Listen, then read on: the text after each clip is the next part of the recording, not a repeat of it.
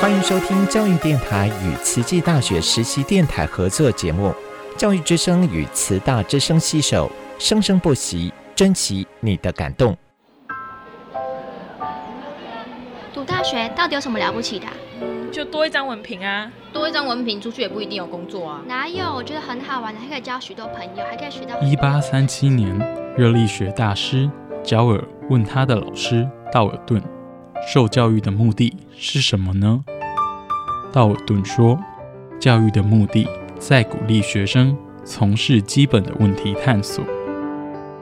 大学有许多课程，目的不是让你得到高分，而是让你了解自己。”欢迎收听由慈济大学教育团队制作主持的《大学了不起》。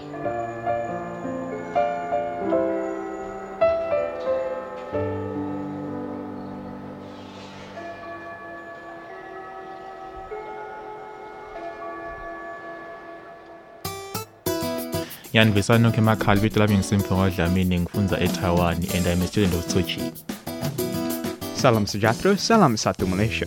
Kami ialah anak pelajar Tsinghua University. We're students of Tsinghua University.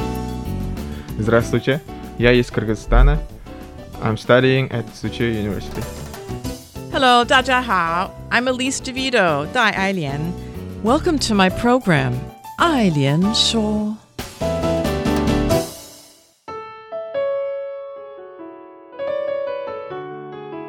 Hello, everyone, and welcome to the show. Eileen Shaw. I'm your host, Elise DeVito. Today we have the honor to speak with Dr. Lin Moore, Professor of Literacy and Learning at Texas Woman's University. She's a visiting scholar at Chi University this semester in the Department of Child Development and Family Studies. Dr. Moore is an award winning educator in the United States and is a senior fellow of the Higher Education Academy in the UK. Her research interests include perception of play, parental engagement, resilience, English language learning, teachers' attitudes about professional development, and mentoring. In all these aspects, the TCU community will benefit greatly from your expertise. Welcome, Dr. Moore, to TCU. Thank you so much. I'm delighted to be here. Let me start. There's so many things I could talk to you about, but let's start. Um, how did you know? How did you get here to TCU? Because I don't know. How did you? How did you find TCU? I have been very fortunate to have doctoral students at Texas Women's University from Taiwan. I have had four doctoral students that I have been their major advisor.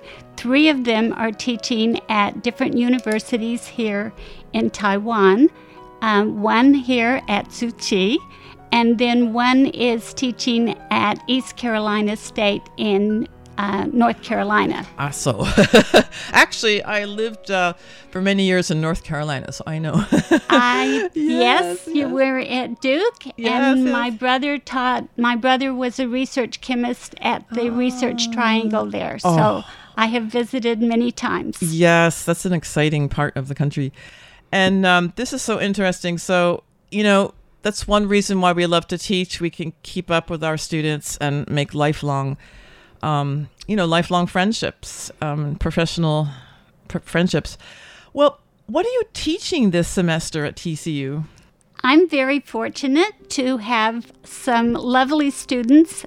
The course is inspiring teaching activities, curriculum design for young children. So we're doing a lot of focus on literacy, um, reading and talking about children's books, and then a lot of activities that are STEAM, science, technology, engineering, math, art, and um, and a lot of play. Oh, yeah, we're to talk more about play in a while. Um, but that is so exciting. Um, and I know you'll make some site visits to Tzu Chi schools. Um, as everyone knows, Tzu Chi has a K through, well, it's K through 12, and then this university, but all over the world too, they have Tzu Chi schools and you'll make site visits to some local Chi schools and local public schools. Am I correct? Yes, um, and we already have some of those scheduled. So I'll be going to um, preschool kindergarten programs and some elementary school programs. Um, I visited with the Tzu Chi uh, kindergarten in the Dallas area. So, so I already have had some experience observing in their classrooms. One of my doctoral students did research on literacy with the with the center there, the the program there in Dallas. Oh, okay, so there you go. The international. Uh, see, we have to do more of this research. Actually, that uh, Tzu Chi is international, so we have to do all kinds of research comparing that, and um, so it'll be a good comparison to, uh, with Tzu Chi schools here and the public schools in Hualien. Um, because each of them have their unique characteristics. And what when you visit these schools, what will you look at, and what are you most interested in learning about?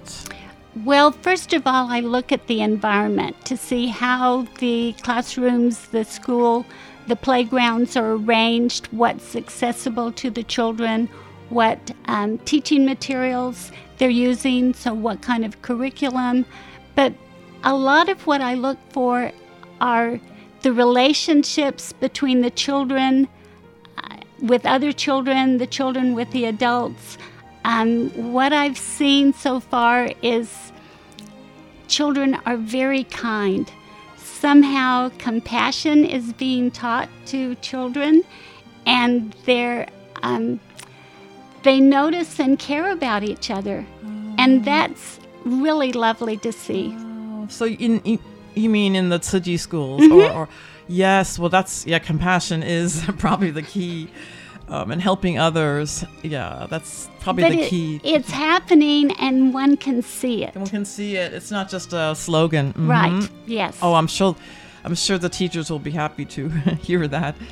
And um, so you maybe you can compare um, when you go to the local schools how, how that works. So I actually I want to hear more about that. But well, just now you partly answered this question. You have many I read read in your CV you have many academic links with Thailand and Taiwan.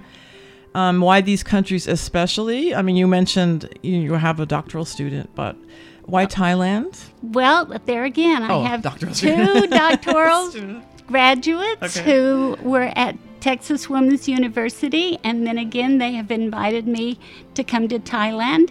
So I have been to Thailand four times now. So sometimes for conferences, sometimes just to visit.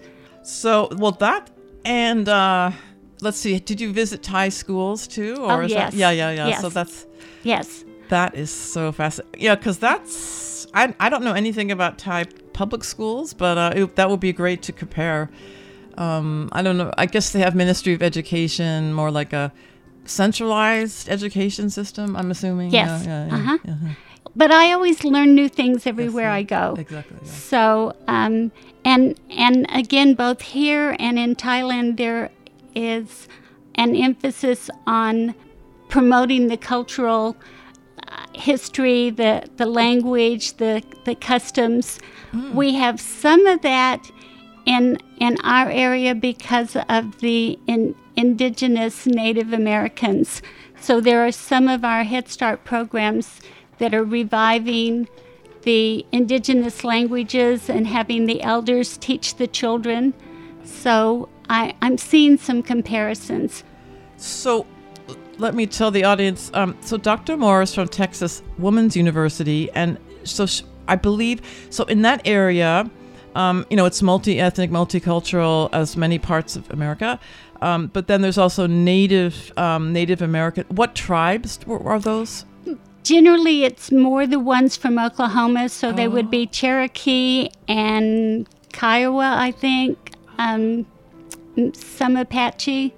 Okay, so this is yes, because as you know, Taiwan has at least ten or eleven um, Aboriginal tribes, and many in Hualien. So maybe uh, that's another thing. Maybe you could watch to see how um, the Aboriginal students. Um, I mean, we can talk later about that, but yeah, there's it's very fascinating. there's Yeah. so many interesting I things, and again, it's their their comparisons of things that are sa- the same and some that are very different. very different, So I know. it's it's so much fun to to It observe. is, it is. And uh, let's see. So, well, this is my big question here. Please tell us more about the notion of children and adults. right to play. Um, let me repeat that. Children and adults right to play. So we have the right to play. All right. Let's go let's go. Let's let's leave. Um, thank you for asking. Um, i have been an advocate for play for as long as i can remember. My doctoral dissertation had to do with children's play and so i have continued to promote play in coursework in, in the work with children and families and, and in research um, but unfortunately, because there's so much emphasis on academics now, even for young children, play seems to get pushed aside or taken out of the mm-hmm. curriculum. And play is so fundamental to the way that children learn. It is so important and it integrates their social, their emotional, their physical, their cognitive development. Um, so much learning about how to take turns, how to get along with each other, how to collaborate, how to solve problems. There's so many, so many benefits of play, and it's important for children at all ages, children with disabilities, children um, from from different cultures, different families. But then we kind of think by the time we're grown ups, we're not supposed to be playful. Especially Americans. I, I don't know. I don't know. Well, we're very, very, yeah, have a have a work ethic. Mm-hmm. Um, so, but again, play is important for leisure. It's important for relaxation. It's important for uh, communication. It you can play by yourself, but it's more fun if you have a partner to mm-hmm. play with. So in my classes, I make sure that the students, the grown up students, have opportunities to play with each other. So we we go to the park and we take jump ropes and we take chalk and and we take the parachute because if they have had opportunities to play, I think they're much more likely to provide those opportunities for children. Mm-hmm. And probably make them much relaxed and like less stressed out. I mean, let's have a parachute. You know, that was my favorite game in in elementary school. I, I think they were like World War II parachutes. Yes. gosh, I don't even know, but it was like but, yeah, parachute play can be that? so much fun. Oh, yes. Oh, so, so so yes, I saved a parachute, and that it's a purchased one, but I use it with the grown-ups and I use it with children. So well, you know, there's some um, forward-looking companies now. You know, they have they have those balls you can sit on, and they have like toys, not toys, but you know, relaxing. Um, you know, the balls that you can sit down and yes. like sort of stress. But that's more like stress relief or something. So you're thinking of something more than just just stress relief, right? Yeah, yeah. Yes, yes. So. That well, and sometimes in in the public school we have to call it something else oh, rather than oh. calling it play. play. Oh gosh. so uh, yeah, unfortunately, be, yeah. because it's not on the tests. So, but if we can, if we can convince teachers and administrators and parents that that play is important and how much children are learning during the implementation of play activities, they're much more likely to remember things if they have pleasant associations. Yes.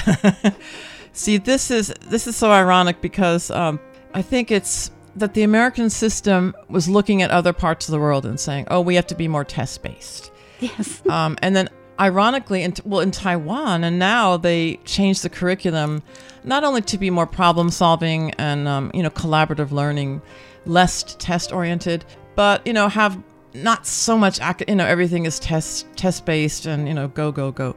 So it's so funny it's like each country is moving in a different direction sort of you know with education policies yeah.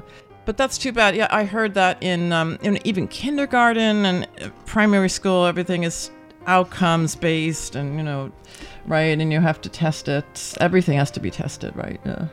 Well i've been in this field for a long time. Yes, uh, and and it goes the pendulum swings different ways. Uh, okay. So there are a lot, we have professional organizations for early childhood.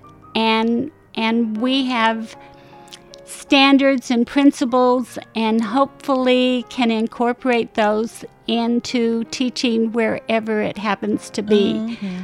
Uh, we may have to prove to people that this is important for children and important for teachers. Yes. So there's a there's a big push for standardized curriculum, standardized everything. Yes, yes. But it's it's not working very well for children. No, no. I mean, yeah, because play is basic to the to everyone's nature, actually. Um, and I, I read somewhere that even in war zones or refugee camps, children play. If if the, they have nothing, they might have absolutely nothing, but they play. They they find stones Just or sticks they, and stones, Yeah, know. cardboard boxes. I know, yes, know. So no yes. matter- We don't have to have electronic gadgets. Oh, don't get me started, please, please don't get me started. we don't have that. Oh, That, know. that we want children to use their own imaginations. Yes. And they do, they do.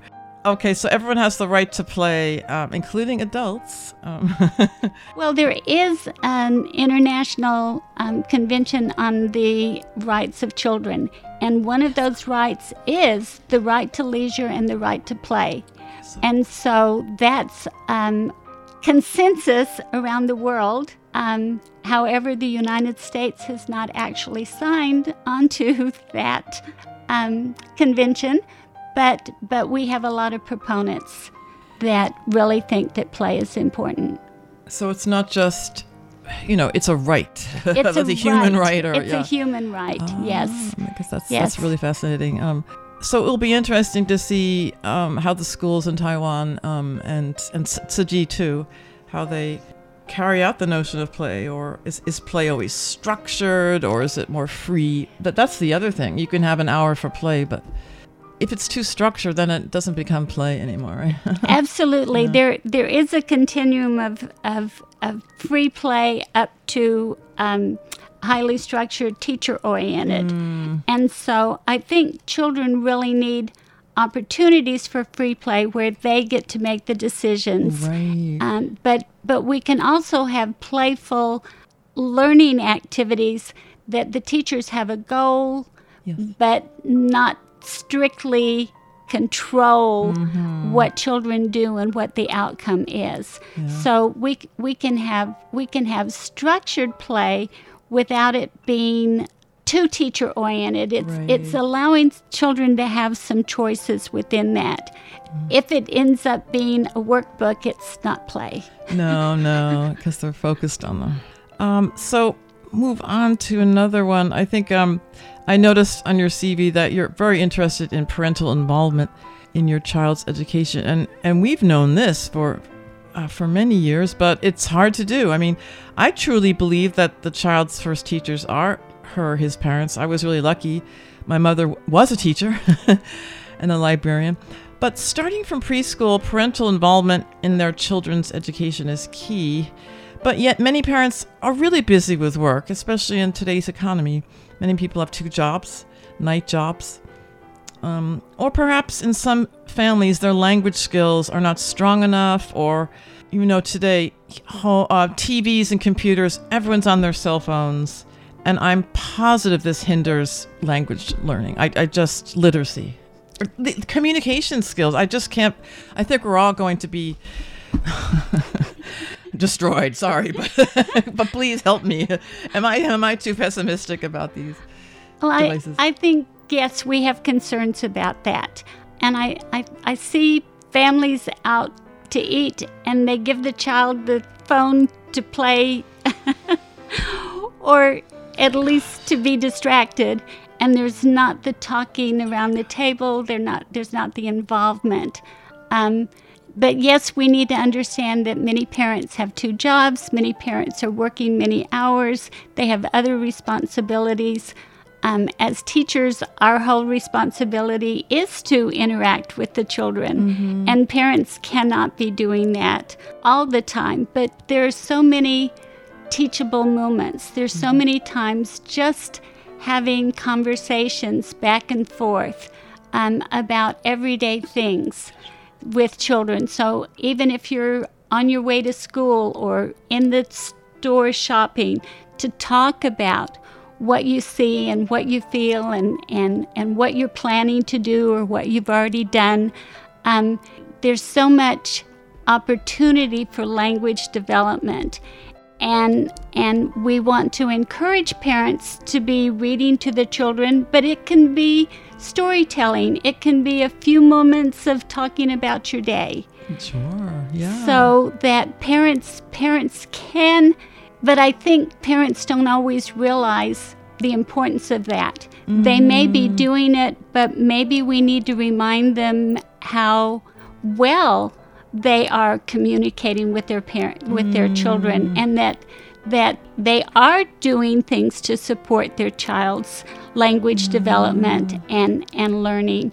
Um, we've had several projects uh, having to do with family literacy and family uh, uh, engagement. Um, one of them recently, we had um, packages with children's books and then activities to go along with those books.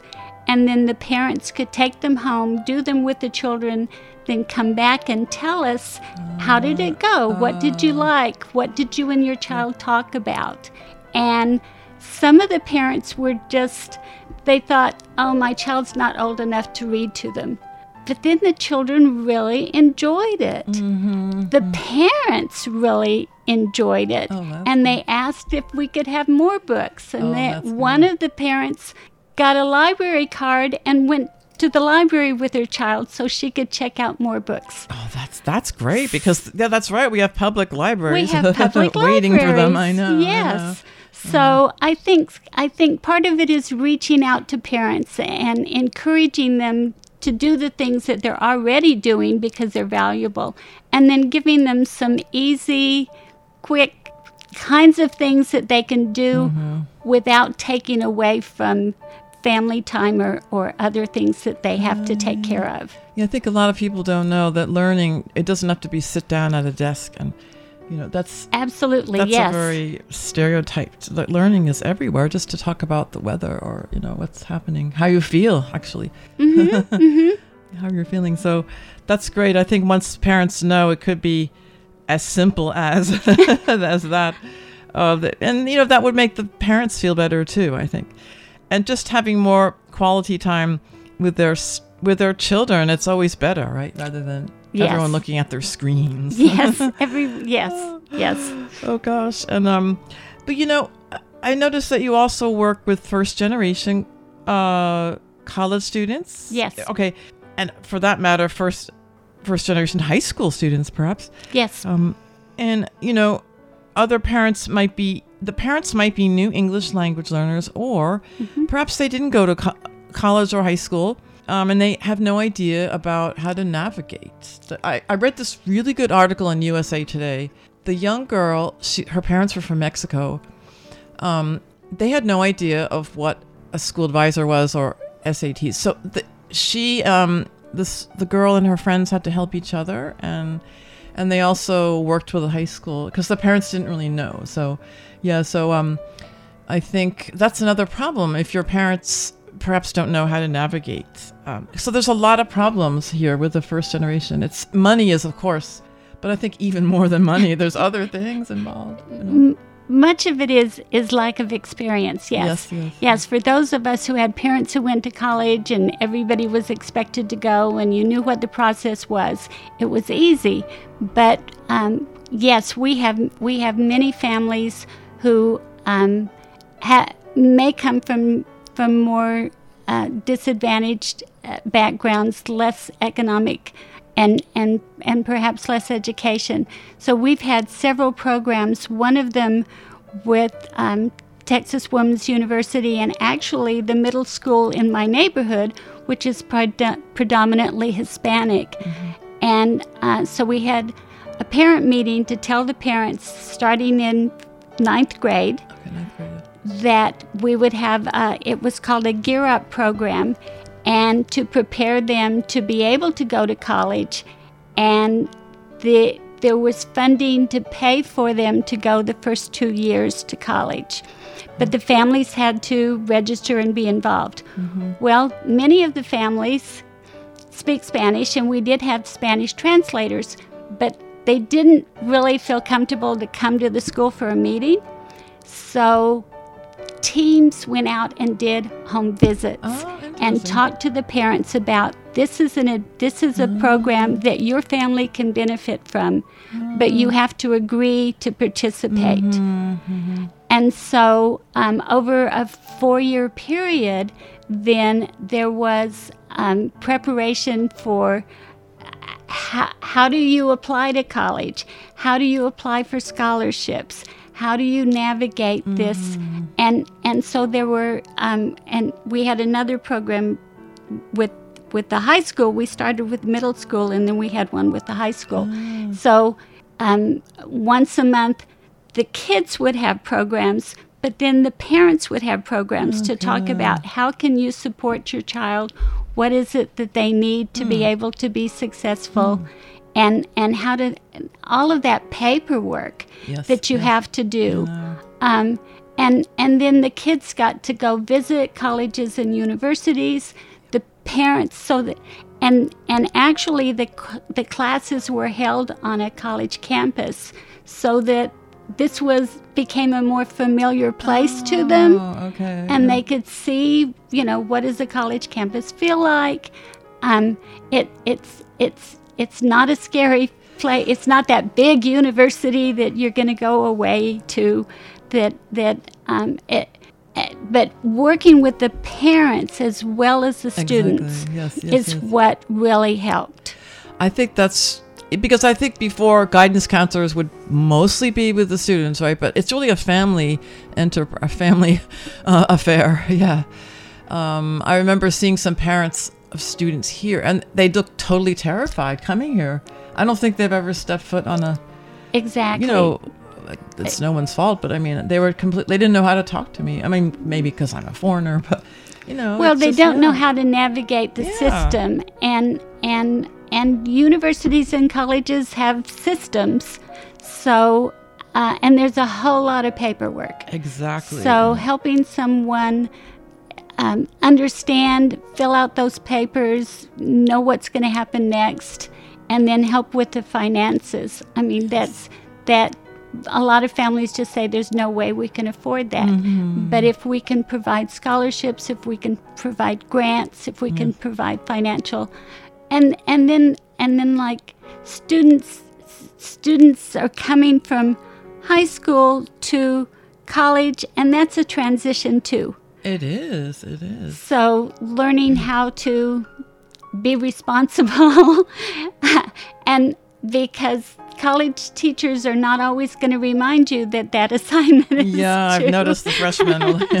they they they they have to, they have to learn to be more you know initiative and responsibility and manage their time and so if we can help them with those skills along the way then they're much more likely to be successful Exactly. and our university serves a lot of first generation Oh, students. Yes, so does this university. Mhm, Well- yes so i know this I university does too. I know. I didn't know Yes. until last year. Well, I think um, we're just about have to wrap it up here, but there's, you know, I could speak all day with Dr. Moore, but for now, let's stop here and um, hope to see you next time. Thank you, Dr. Moore. thank you for inviting me it's delightful to be here Thank you.